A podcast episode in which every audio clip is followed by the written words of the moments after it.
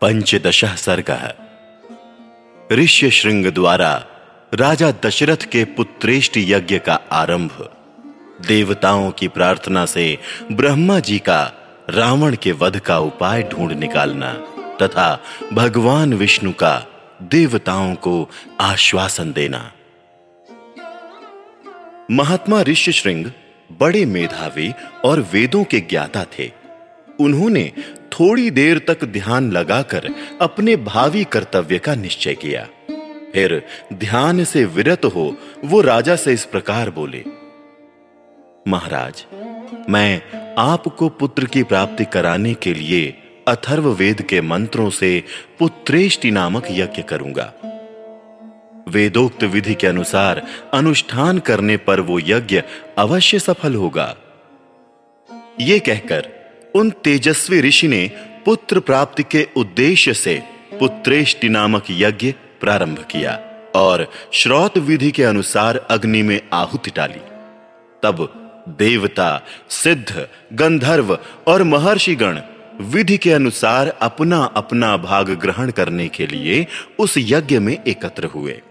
उस यज्ञ सभा में क्रमशः एकत्र होकर दूसरों की दृष्टि से अदृश्य रहते हुए सब देवता, लोककर्ता ब्रह्मा जी से इस प्रकार बोले, भगवान, रावण नामक राक्षस आपका कृपा प्रसाद पाकर अपने बल से हम सब लोगों को बड़ा कष्ट दे रहा है।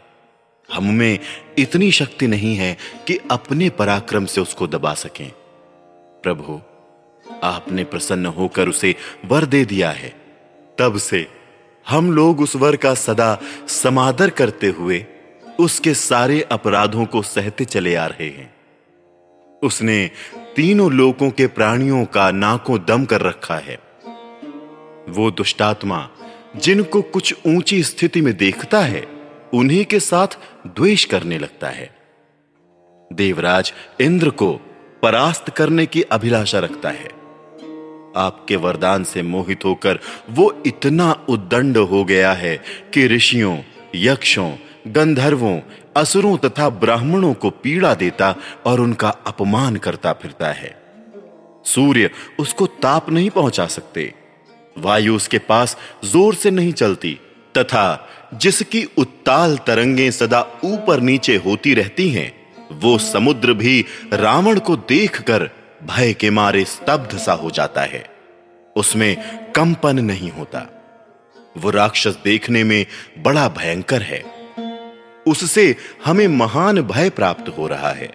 अतः भगवान, उसके वध के लिए आपको कोई ना कोई उपाय अवश्य करना चाहिए। समस्त देवताओं के ऐसा कहने पर ब्रह्मा जी कुछ सोचकर बोले, देवताओं, लो, उस दुरात्मा के वध का उपाय मेरी समझ में आ गया। उसने वर मांगते समय यह बात कही थी कि मैं गंधर्व, यक्ष, देवता तथा राक्षसों के हाथ से न मारा जाऊँ। मैंने भी तथास्तु कहकर उसकी प्रार्थना स्वीकार कर ली। मनुष्यों को तो वो तुच्छ समझता था, इसलिए उनके प्रति अवहेलना होने के कारण उनके अवध्य होने का वरदान नहीं मांगा। इसलिए अब मनुष्य के हाथ से ही उसका वध होगा। मनुष्य के सिवा दूसरा कोई उसकी मृत्यु का कारण नहीं है। ब्रह्मा जी की कही हुई ये प्रिय बात सुनकर उस समय समस्त देवता और महर्षि बड़े प्रसन्न हुए। इसी समय महान तेजस्वी जगतपति भगवान विष्णु भी मेघ के ऊपर स्थित हुए। सूर्य की भांति गरुण पर सवार हो वहाँ आ पहुँचे। उनके शरीर पर पीतांबर और हाथों में शंख, चक्र एवं गदा आदि आयुध शोभा पा रहे थे। उनकी दोनों भुजाओं में तपाए हुए सुवर्ण के बने केयूर प्रकाशित हो रहे थे। उस समय संपूर्ण देवताओं ने उनकी वंदना की और वो ब्रह्मा जी से मिलकर सावधानी के साथ सभा में विराजमान हो गए। तब समस्त देवताओं ने विनीत भाव से उनकी स्तुति करके कहा, सर्वव्यापी परमेश्वर, हम तीनों लोगों के हित की कामना से आपके ऊपर एक महान कार्य का भार दे रहे हैं। प्रभु, अयोध्या के राजा दशरथ धर्मज्ञ, उदार तथा महर्षियों के समान तेजस्वी हैं। उनके तीन रानियाँ हैं जो ह्री, श्री और कीर्ति, इन तीन देवियों के समान हैं। विष्णुदेव, आप अपने चार स्वरूप बनाकर राजा की उन तीनों रानियों के गर्भ से पुत्र रूप में अवतार ग्रहण कीजिए। इस प्रकार मनुष्य रूप में प्रकट होकर आप संसार के लिए प्रबल कंटक रूप रावण को, जो देवताओं के लिए अवध्य है, समर भूमि में मार डालिए। वो मूर्ख राक्षस रावण अपने बढ़े हुए पराक्रम से देवता, गंधर्व, सिद्ध तथा श्रेष्ठ महर्षियों को बहुत कष्ट दे रहा है। उस रौद्र निशाचर ने ऋषियों को तथा नंदन वन में क्रीड़ा करने वाले गंधर्वों और अप्सराओं को भी स्वर्ग से भूमि पर गिरा दिया है। इसलिए मुनियों सहित हम सब सिद्ध, गंधर्व, यक्ष तथा देवता, उसके वध के लिए आपकी शरण में आए हैं। शत्रुओं को संताप देने वाले देव, आप ही हम सब लोगों की परम गति हैं। अतः इन देवद्रोहियों का वध करने के लिए आप मनुष्य लोक में अवतार लेने का निश्चय कीजिए। उनके इस प्रकार स्तुति करने पर सर्वलोक वंदित देव प्रवर देवाधिदेव भगवान विष्णु ने वहाँ एकत्र हुए उन समस्त ब्रह्मा आदि धर्म परायण देवताओं से कहा, देवगण, तुम्हारा कल्याण हो। तुम भय को त्याग दो। मैं तुम्हारा हित करने के लिए रावण को पुत्र, पौत्र, अमात्य मंत्री और बंधु बांधवों सहित युद्ध में मार डालूँगा। देवताओं तथा ऋषियों को भय देने वाले उस क्रूर एवं दुर्धर्ष राक्षस का नाश करके मैं ग्यारह हज़ार वर्षों तक इस पृथ्वी का पालन करता हुआ मनुष्य लोक में निवास करूँगा। देवताओं को ऐसा वर देकर मनस्वी भगवान विष्णु ने मनुष्य लोक में पहले अपनी जन्मभूमि के संबंध में विचार किया। इसके बाद कमल नयन श्री हरि ने अपने को चार स्वरूपों में प्रकट करके राजा दशरथ को पिता बनाने का निश्चय किया। तब देवता, ऋषि, गंधर्व, रुद्र तथा अप्सराओं ने दिव्य स्तुतियों के द्वारा भगवान मधुसूदन का स्तवन किया। वे कहने लगे, प्रभु, रावण बड़ा उद्दंड है। उसका तेज अत्यंत उग्र और घमंड बहुत बढ़ा चढ़ा है। वो देवराज इंद्र से सदा द्वेष रखता है। तीनों लोगों को रुलाता है। साधुओं और तपस्वी जनों के लिए तो वो बहुत बड़ा कंटक है। अतः तापसों को भय देने वाले उस भयानक राक्षस की आप जड़ उखाड़ डालिए। उपेंद्र, सारे जगत को रुलाने वाले उस उग्र पराक्रमी रावण को सेना और बंधु बांधवों सहित नष्ट करके अपनी स्वाभाविक निश्चिंतता के साथ अपने ही द्वारा सुरक्षित उस चिरंतर वैकुंठ धाम में आ जाइए, जिसे राग द्वेष आदि दोषों का कलुष कभी छू नहीं पाता है। इस प्रकार श्री वाल्मीकि निर्मित आर्ष रामायण आदि काव्य के बाल कांड में पंद्रहवा सर्ग पूरा हुआ। षोडश सर्ग है देवताओं का श्री हरि से रावण वध के लिए मनुष्य रूप में अवतीर्ण होने को कहना। राजा के पुत्रेष्ट यज्ञ में अग्निकुंड से प्राजापत्य पुरुष का प्रकट होकर खीर अर्पण करना और उसे खाकर रानियों का गर्भवती होना। तदनंतर उन श्रेष्ठ देवताओं द्वारा इस प्रकार रावण वध के लिए नियुक्त होने पर सर्वव्यापी नारायण ने रावण वध के उपाय को जानते हुए भी देवताओं से यह मधुर वचन कहा। देवगण, राक्षस राज रावण के वध के लिए कौन सा उपाय है, जिसका आश्रय लेकर मैं महर्षियों के लिए कंटक रूप उस निशाचर का वध करूँ? उनके इस तरह पूछने पर सब देवता उन अविनाशी भगवान विष्णु से बोले प्रभु, आप मनुष्य का रूप धारण करके युद्ध में रावण को मार डालिए। उस शत्रु दमन निशाचर ने दीर्घ काल तक तीव्र तपस्या की थी, जिससे सब लोगों के पूर्वज लोक सृष्टा ब्रह्मा जी उस पर प्रसन्न हो गए। उस पर संतुष्ट हुए भगवान ब्रह्मा ने उस राक्षस को यह वर दिया कि तुम्हें नाना प्रकार के प्राणियों में से मनुष्य के सिवा और किसी से भय नहीं है। पूर्व काल में वरदान लेते समय उस राक्षस ने मनुष्यों को दुर्बल समझकर उनकी अवहेलना कर दी थी। इस प्रकार पितामह से मिले हुए वरदान के कारण उसका घमंड बढ़ गया है। शत्रुओं को संताप देने वाले देव, वो तीनों लोगों को पीड़ा देता और स्त्रियों का भी अपहरण कर लेता है। अतः उसका वध मनुष्य के हाथ से ही निश्चित हुआ है। समस्त जीवात्माओं को वश में रखने वाले भगवान विष्णु ने देवताओं की यह बात सुनकर अवतार काल में राजा दशरथ को ही पिता बनाने की इच्छा की। उसी समय वो शत्रुसूदन महातेजस्वी नरेश पुत्रहीन होने के कारण पुत्र प्राप्ति की इच्छा से उत्कृष्ट यज्ञ कर रहे थे। उन्हें पिता बनाने का निश्चय करके भगवान विष्णु पितामह की अनुमति ले देवताओं और महर्षियों से पूजित हो, वहाँ से अंतर्धान हो गए। तत्पश्चात उत्कृष्ट यज्ञ करते हुए राजा दशरथ के यज्ञ में अग्निकुंड से एक विशाल काय पुरुष प्रकट हुआ। उसके शरीर में इतना प्रकाश था जिसकी कहीं तुलना नहीं थी। उसका बल पराक्रम महान था। उसकी अंग कांति काले रंग की थी। उसने अपने शरीर पर लाल वस्त्र धारण कर रखा था। उसका मुख भी लाल ही था। उसकी वाणी से दुंदुभी के समान गंभीर ध्वनि प्रकट होती थी। उसके रोम, दाढ़ी मूछ और बड़े बड़े केश चिकने और सिंह के समान थे। वो शुभ लक्षणों से संपन्न, दिव्य आभूषणों से विभूषित, शैल शिखर के समान ऊँचा तथा गर्वीले सिंह के समान चलने वाला था। उसकी आकृति सूर्य के समान तेजोमयी थी। वो प्रज्वलित अग्नि की लपटों के समान दैदीप्यमान हो रहा था।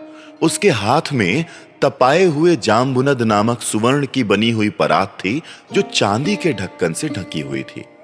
वो थाली बहुत बड़ी थी और दिव्य खीर से भरी हुई थी। उसे उस पुरुष ने स्वयं अपनी दोनों भुजाओं पर इस तरह उठा रखा था, मानो कोई रसिक अपनी प्रियतमा पत्नी को अंक में लिए हुए हो। वो अद्भुत परात मायामयी सी जान पड़ती थी। उसने राजा दशरथ की ओर देखकर कहा, नरेश्वर, मुझे प्रजापति लोक का पुरुष जानो। मैं प्रजापति की इच्छा से ही, उनकी आज्ञा से ही यहाँ आया हूँ। तब राजा दशरथ ने हाथ जोड़कर उससे कहा, भगवान, आपका स्वागत है। कहिए, मैं आपकी क्या सेवा करूँ? फिर उस प्राजापत्य पुरुष ने पुनः यह बात कही, राजन, तुम देवताओं की आराधना करते हो, इसीलिए तुम्हें आज ये वस्तु प्राप्त हुई है। नृपश्रेष्ठ, ये देवताओं की बनाई हुई खीर है। जो संतान की प्राप्ति कराने वाली है, तुम इसे ग्रहण करो। ये धन और आरोग्य की भी वृद्धि करने वाली है। राजन, ये खीर अपनी योग्य पत्नियों को दो और कहो, तुम लोग इसे खाओ। ऐसा करने पर उनके गर्भ से आपको अनेक पुत्रों की प्राप्ति होगी, जिनके लिए तुम ये यज्ञ कर रहे हो। राजा ने प्रसन्नता पूर्वक बहुत अच्छा। ऐसा कहकर उस दिव्य पुरुष की दी हुई देवान्न से परिपूर्ण सोने की थाली को लेकर उसे अपने मस्तक पर धारण किया। फिर उस अद्भुत एवं प्रिय दर्शन पुरुष को प्रणाम करके बड़े आनंद के साथ उसकी परिक्रमा की। इस प्रकार देवताओं की बनाई हुई उस खीर को पाकर राजा दशरथ बहुत प्रसन्न हुए। मानो निर्धन को धन मिल गया हो। इसके बाद वो परम तेजस्वी अद्भुत पुरुष अपना वो काम पूरा करके वहीं अंतर्धान हो गया। उस समय राजा के अंतपुर की स्त्रियाँ हर्षोल्लास से बढ़ी हुई, कांतिमय किरणों से प्रकाशित हो ठीक उसी तरह शोभा पाने लगी, जैसे शरद काल के नयनाभिराम चंद्रमा की रम्य रश्मियों से उद्भासित होने वाला आकाश सुशोभित होता है। राजा दशरथ वो खीर लेकर अंतपुर में गए और कौशल्या से बोले देवी, ये अपने लिए पुत्र की प्राप्ति कराने वाली खीर ग्रहण करो। ऐसा कहकर नरेश ने उस समय उस खीर का आधा भाग महारानी कौशल्या को दे दिया। फिर बचे हुए आधे का आधा भाग रानी सुमित्रा को अर्पण किया। उन दोनों को देने के बाद जितनी खीर बच रही, उसका आधा भाग तो उन्होंने पुत्र प्राप्ति के उद्देश्य से कैकेयी को दे दिया। तत्पश्चात उस खीर का जो अवशिष्ट आधा भाग था, उस अमृतोपम भाग को महाबुद्धिमान नरेश ने कुछ सोच विचार कर पुनः सुमित्रा को ही अर्पित कर दिया। इस प्रकार राजा ने अपनी सभी रानियों को अलग अलग खीर बांट दी। महाराज की उन सभी साध्वी रानियों ने उनके हाथ से वो खीर पाकर अपना सम्मान समझा। उनके चित्त में अत्यंत हर्षोल्लास छा गया। उस उत्तम खीर को खाकर महाराज की उन तीनों साध्वी महारानियों ने शीघ्र ही पृथक पृथक गर्भ धारण किया। उनके वो गर्भ अग्नि और सूर्य के समान तेजस्वी थे। तदनंतर अपनी उन रानियों को गर्भवती देख राजा दशरथ को बड़ी प्रसन्नता हुई। उन्होंने समझा, मेरा मनोरथ सफल हो गया। जैसे स्वर्ग में इंद्र सिद्ध तथा ऋषियों से पूजित हो श्री हरि प्रसन्न होते हैं उसी प्रकार भूतल में देवेंद्र सिद्ध तथा महर्षियों से सम्मानित हो राजा दशरथ संतुष्ट हुए थे। इस प्रकार श्री वाल्मीकि निर्मित आर्ष रामायण आदि काव्य के बाल कांड में सोलहवां सर्ग पूरा हुआ। सप्तश सर्ग। ब्रह्मा जी की प्रेरणा से देवता आदि के द्वारा विभिन्न वानर यूथ पतियों की उत्पत्ति। जब भगवान विष्णु महामनस्वी राजा दशरथ के पुत्र भाव को प्राप्त हो गए, तब भगवान ब्रह्मा जी ने संपूर्ण देवताओं से इस प्रकार कहा, देवगण, भगवान विष्णु सत्य प्रतिज्ञ, वीर और हम सब लोगों के हितैषी हैं। तुम लोग उनके सहायक रूप से ऐसे पुत्रों की सृष्टि करो, जो बलवान, इच्छानुसार रूप धारण करने में समर्थ। माया जानने वाले, शूरवीर, वायु के समान वेगशाली, नीतिज्ञ, बुद्धिमान, विष्णुतुल्य पराक्रमी, किसी से परास्त न होने वाले तरह तरह के उपायों को जानने वाले दिव्य शरीरधारी तथा अमृत भोजी देवताओं के समान सब प्रकार की अस्त्र विद्या के गुणों से संपन्न हो। प्रधान प्रधान अप्सराओं, गंधर्वों की स्त्रियों, यक्ष और नागों की कन्याओं, रीछों की स्त्रियों, विद्याधरियों, किन्नरियों तथा वानरियों के गर्भ से वानर रूप में अपने ही तुल्य पराक्रमी पुत्र उत्पन्न करो। मैंने पहले से ही ऋक्षराज जाम्बवान की सृष्टि कर रखी है। एक बार मैं जमहाई ले रहा था, उसी समय वो सहसा मेरे मुँह से प्रकट हो गया। भगवान ब्रह्मा के ऐसा कहने पर देवताओं ने उनकी आज्ञा स्वीकार कर ली और वानर रूप में अनेक अनेक पुत्र उत्पन्न किए। महात्मा, ऋषि, सिद्ध, विद्याधर, नाग और चारणों ने भी वन में विचरने वाले वानर भालुओं के रूप में वीर पुत्रों को जन्म दिया। देवराज इंद्र ने वानर राज वाली को पुत्र रूप में उत्पन्न किया, जो महेंद्र पर्वत के समान विशालकाय और बलिष्ठ था। तपने वालों में श्रेष्ठ भगवान सूर्य ने सुग्रीव को जन्म दिया। बृहस्पति ने तार नामक महाकाय वानर को उत्पन्न किया, जो समस्त वानर सरदारों में परम बुद्धिमान और श्रेष्ठ था। तेजस्वी वानर गंधमादन कुबेर का पुत्र था। विश्वकर्मा ने नल नामक महान वानर को जन्म दिया। अग्नि के समान तेजस्वी, श्रीमान नील, साक्षात अग्निदेव का ही पुत्र था। वो पराक्रमी वानर तेज, यश और बल वीर्य में सबसे बढ़कर था। रूप वैभव से संपन्न, सुंदर रूप वाले दोनों अश्विनी कुमारों ने स्वयं ही मैंद और द्विविद को जन्म दिया था। वरुण ने सुशीर्ण नामक वानर को उत्पन्न किया और महाबली परजन्य ने शरभ को जन्म दिया। हनुमान नाम वाले ऐश्वर्यशाली वानर वायु देवता के औरस पुत्र थे। उनका शरीर वज्र के समान सुदृढ़ था। वो तेज चलने में गरुण के समान थे। सभी श्रेष्ठ वानरों में वो सबसे अधिक बुद्धिमान और बलवान थे। इस प्रकार कई हज़ार वानरों की उत्पत्ति हुई। वो सभी रावण का वध करने के लिए उद्यत रहते थे। उनके बल की कोई सीमा नहीं थी। वो वीर, पराक्रमी और इच्छानुसार रूप धारण करने वाले थे। गजराजों और पर्वतों के समान महाकाय तथा महाबली थे। रीछ वानर तथा गोलांगूल जाति के वीर शीघ्र ही उत्पन्न हो गए। जिस देवता का जैसा रूप, वेश और पराक्रम था, उससे उसी के समान पृथक पृथक पुत्र उत्पन्न हुआ।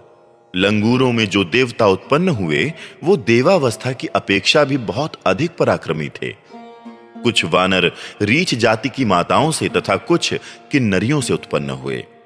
देवता, महर्षि, गंधर्व, गरुण, यशस्वी यक्ष, नाग किम पुरुष, सिद्ध विद्याधर तथा सर्प जाति के बहुसंख्यक व्यक्तियों ने अत्यंत हर्ष में भरकर सहस्त्रों पुत्र उत्पन्न किए।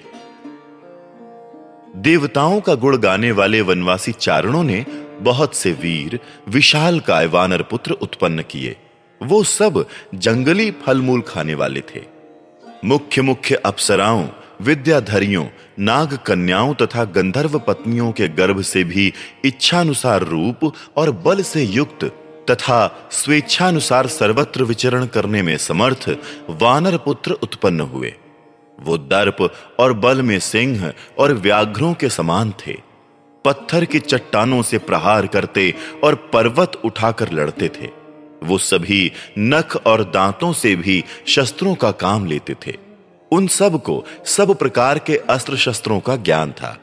वो पर्वतों को भी हिला सकते थे और स्थिर भाव से खड़े हुए वृक्षों को भी तोड़ डालने की शक्ति रखते थे।